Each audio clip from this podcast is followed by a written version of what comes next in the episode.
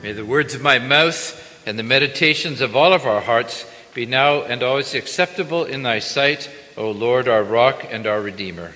Amen. Please be seated.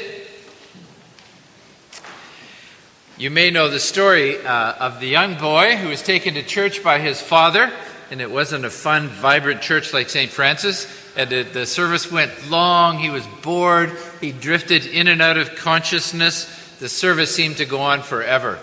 On the way out, shaking the hands of the minister or the pastor or the rector, uh, the boy was kind of uh, half asleep, but he noticed in the porch it was one of those churches that had the big plaques from the wars. The people had died, and the boy asked uh, who the names were. What was the plaque all about? And the father said, Well, son, those are the names of the people who died in the service. And he said, Was it the morning service or the evening service? You've heard that before. So we come to Memorial Day for remembering and honoring the people who died while serving in the United States Armed Forces, originally known as Decoration Day. Later in November, we'll have Veterans Day when we remember those, all those who served in the war, those who came back. That Veterans Day aligns with what I grew up with, what we called Remembrance Day, celebrated in other countries in the Commonwealth on November 11th. And one of the things that struck me about that was the poppies. I love the poppies. There's a third, less well known national holiday celebrating the military, and that's Armed Forces Day, which actually was yesterday. It was the third Saturday in May. First observed in 1950 to honor Americans who are currently serving in the five U.S. military branches the Army, Navy, Marine Corps, Air Force, and Coast Guard. It was meant to consolidate all those services into the Department of Defense and to replace the individual days that they celebrated. Well, it didn't, didn't replace those days, they still celebrate those days. Do you know when Army Day is? June 14. Coast Guard Day, August 4th. Air Force Day, September 17. Navy Day, October 27, Marine Corps Day, November 10th, and December 13th is National Guard Day. Put your hand up if you have served in the U.S. military. Is anybody here served in the U.S. military? Awesome. Thank you. Thank you for your service. Um, anyone here uh, ever, yeah.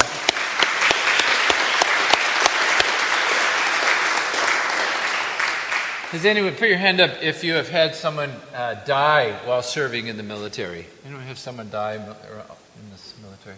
Thank you. Thank you, Bruno. Yeah, thank you. It's a very somber day when we remember uh, the courage and sacrifice of those who enlisted, those who put themselves forward, put themselves on the line. We remember the benefits accruing to us because they were willing to do that, to live in a country with freedom and democracy. And we get consumed with so many other things. We, the other day I was just talking, what would have been like if people hadn't gone forward, if we hadn't won the war? When I was growing up, Remembrance Day was attended by two minutes of silence at 11 o'clock on the 11th of November. And when I was growing up, people would pull over in their car and stop driving. People in the shops would stop shopping the whole country seemed to pause and to remember the great things that came because we were victorious, because people were willing to do that. We also, on this day, I think, need to remember the cause of war. I think going all the way back to the sinfulness of humanity, which we'll come to later. We need to remember the cost of war, borne by the young men and women, not by the politicians and generals usually sitting in their offices. War buffs like to visit war museums on around this time, and it made me think is the church like a museum? Many people think of the church like a museum full of dead things, irrelevant, quiet, boring. But I was thinking too about where the word museum comes from. It comes from the French word to think, musée. And it could be translated a place to reflect and ponder and meditate.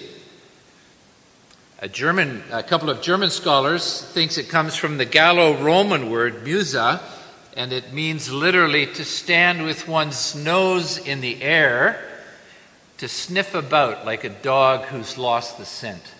Very evocative image, isn't it? Having our nose in the air, trying to follow the scent. Uh, the Muses were one of the were nine classical uh, figures in Greek mythology, the daughters of Zeus, and they were the protectors of the arts. There was uh, the Muses were Calliope for epic poetry, Clio for history, Erato for love poetry and lyric art, Euterpe for music, especially the flute, Mel- Melpomene for tragedy, Polymnia, the hymns, Terpsichore for dance, Thalia for comedy, or Urania for astronomy. And I thought, wouldn't it, would it be interesting for the church to say, how do we embrace these characters in our worship of God? It's interesting to me that Memorial Day comes at the end of the school year because as these kids, the kids left on Friday or Thursday, and you just hope that they're going to remember something of what they learned that year but they're going to, you just think, okay, they're going to go off. There's lots of opportunity to remember and put it into practice, but there's a lot of distractions. Um, I think for most people, our church attendance goes to pot. We sort of we have lots of time, but somehow don't get around to it. It's filled with amusements, and you do know that that's the word that for not thinking. Amuse to stop thinking, whatever hinders thinking about it. To remember in our culture is something we do primarily with our mind, it's very cognitive. But I do think that in the, in the biblical command to remember, it's something we do with our heart and something we do with our hands and feet, our actions, our resources. In the Old Testament, Zakar, or to remember, is not merely to rifle through the files until you think, find the thing you were searching for, but it's to employ your hands and feet and lips to engage in whatever action that remembrance would indicate or require. For instance, God remembered Noah floating out on the boat and so caused a wind to blow to dry the air, to dry the waters. In other words, God remembered Noah by doing something, by sending a saving flood drying wind. So his remembrance was a divine act of mercy. God sees the rainbow and he remembers. Isn't that interesting? The rainbow is not for us to remember, the rainbow is for God to remember his covenant. Think of Joseph when he interpreted the dreams of Pharaoh's cupbearer. He begged him, Only remember me when it is well with you, and please do the kindness to remember me to Pharaoh, and so get me out of this house. Most English translations render that word, Would you please mention me to Pharaoh? But it was much more than that. It was a remembrance that would get him out of prison. God remembered Abraham, and so he saved Lot from Sodom and Gomorrah and the overthrow. He remembered Rachel and opened her womb. One commentator says when God is said to remember someone or something, this is preliminary to acting on their behalf. Likewise, to forget is to not act the psalmist complains Has God forgotten to be gracious? He isn't asking if God is absent minded, he's asking why God hasn't acted graciously to save them. We are those who are remembered by God. The Bible is full of instances God remembers us. In our primary chapel, we ring the chimes to get people's attention. And I ask the kids often, why do we ring the chimes at the beginning of chapel? And they'll say, So God will pay attention to us. And I have to say, God is always paying attention to you, but we ring the chimes so you'll pay attention to God.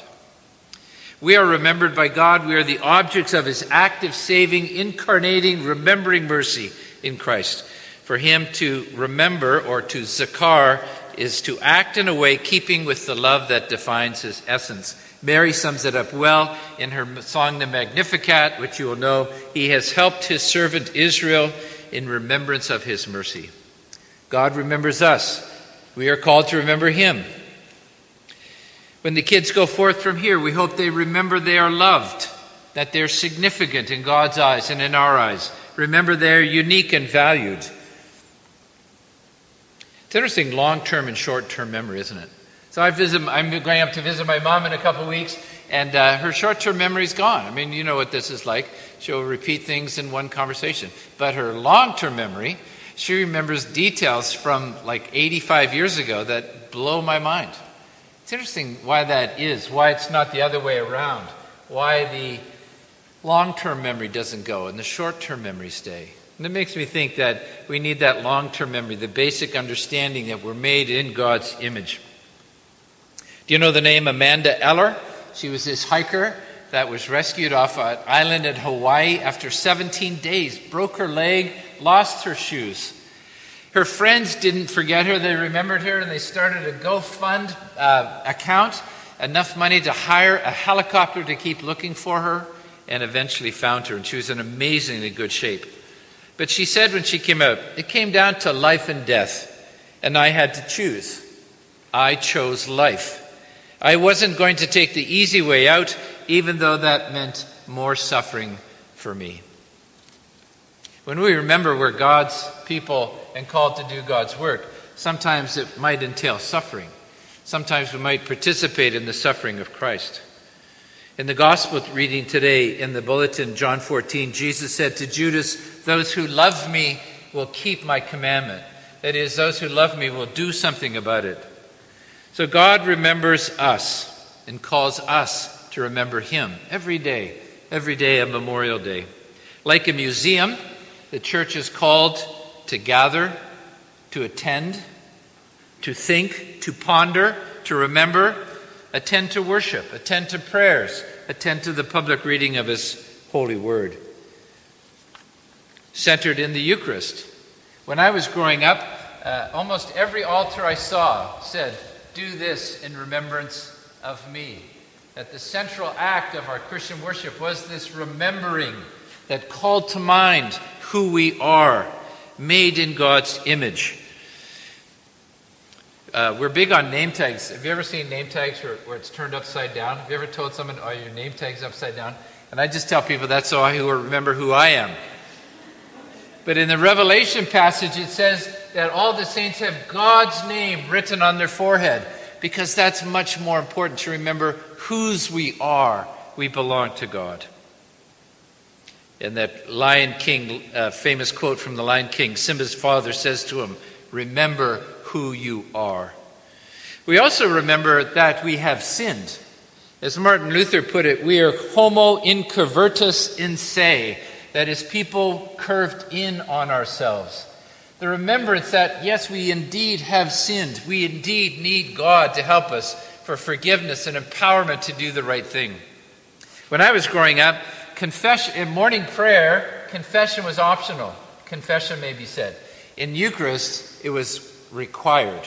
And when I, when I was growing up, you could be late to church, but if you didn't get in time, there in time for confession, you weren't supposed to take communion. It was that big a part. And it bothers me to no end that our special services be, have begun to leave out confession. If you look at the baptismal service, no longer are baptismal candidates required to confess their sins. So we do need to remember our need for God. The, the John Gospel passage is such a great passage about the Trinitarian God, the God who loves us and wants to come and make his home with us, and the, the role of Jesus to die for us and to communicate God's word, and the Holy Spirit to advocate for us and to remind us, to help us remember what Jesus said. And so we're called to live a life of true and authentic daily, weekly, and yearly remembrance, to exercise our mind, to exercise our heart, and to do the things God calls us to do. I used to think the word dismissal meant the service was finally over. But of course, it means dismissal, to get on with your mission, to get on with what we have been empowered to do, we have been challenged to do. When we leave these doors, we go and do it. Let me just read some of the words from the gospel in closing. Jesus said to Judas, Those who love me will keep my word, and my Father will love them, and we will come to them and make our home with them. The advocate, the Holy Spirit, whom the Father will send in my name, will teach you everything and remind you of all that I have said to you. Peace I leave with you, my peace I give to you. I do not give as the world gives. Do not let your hearts be troubled, and do not let them be afraid. In the name of the Father, Son, and Holy Spirit. Amen. Amen.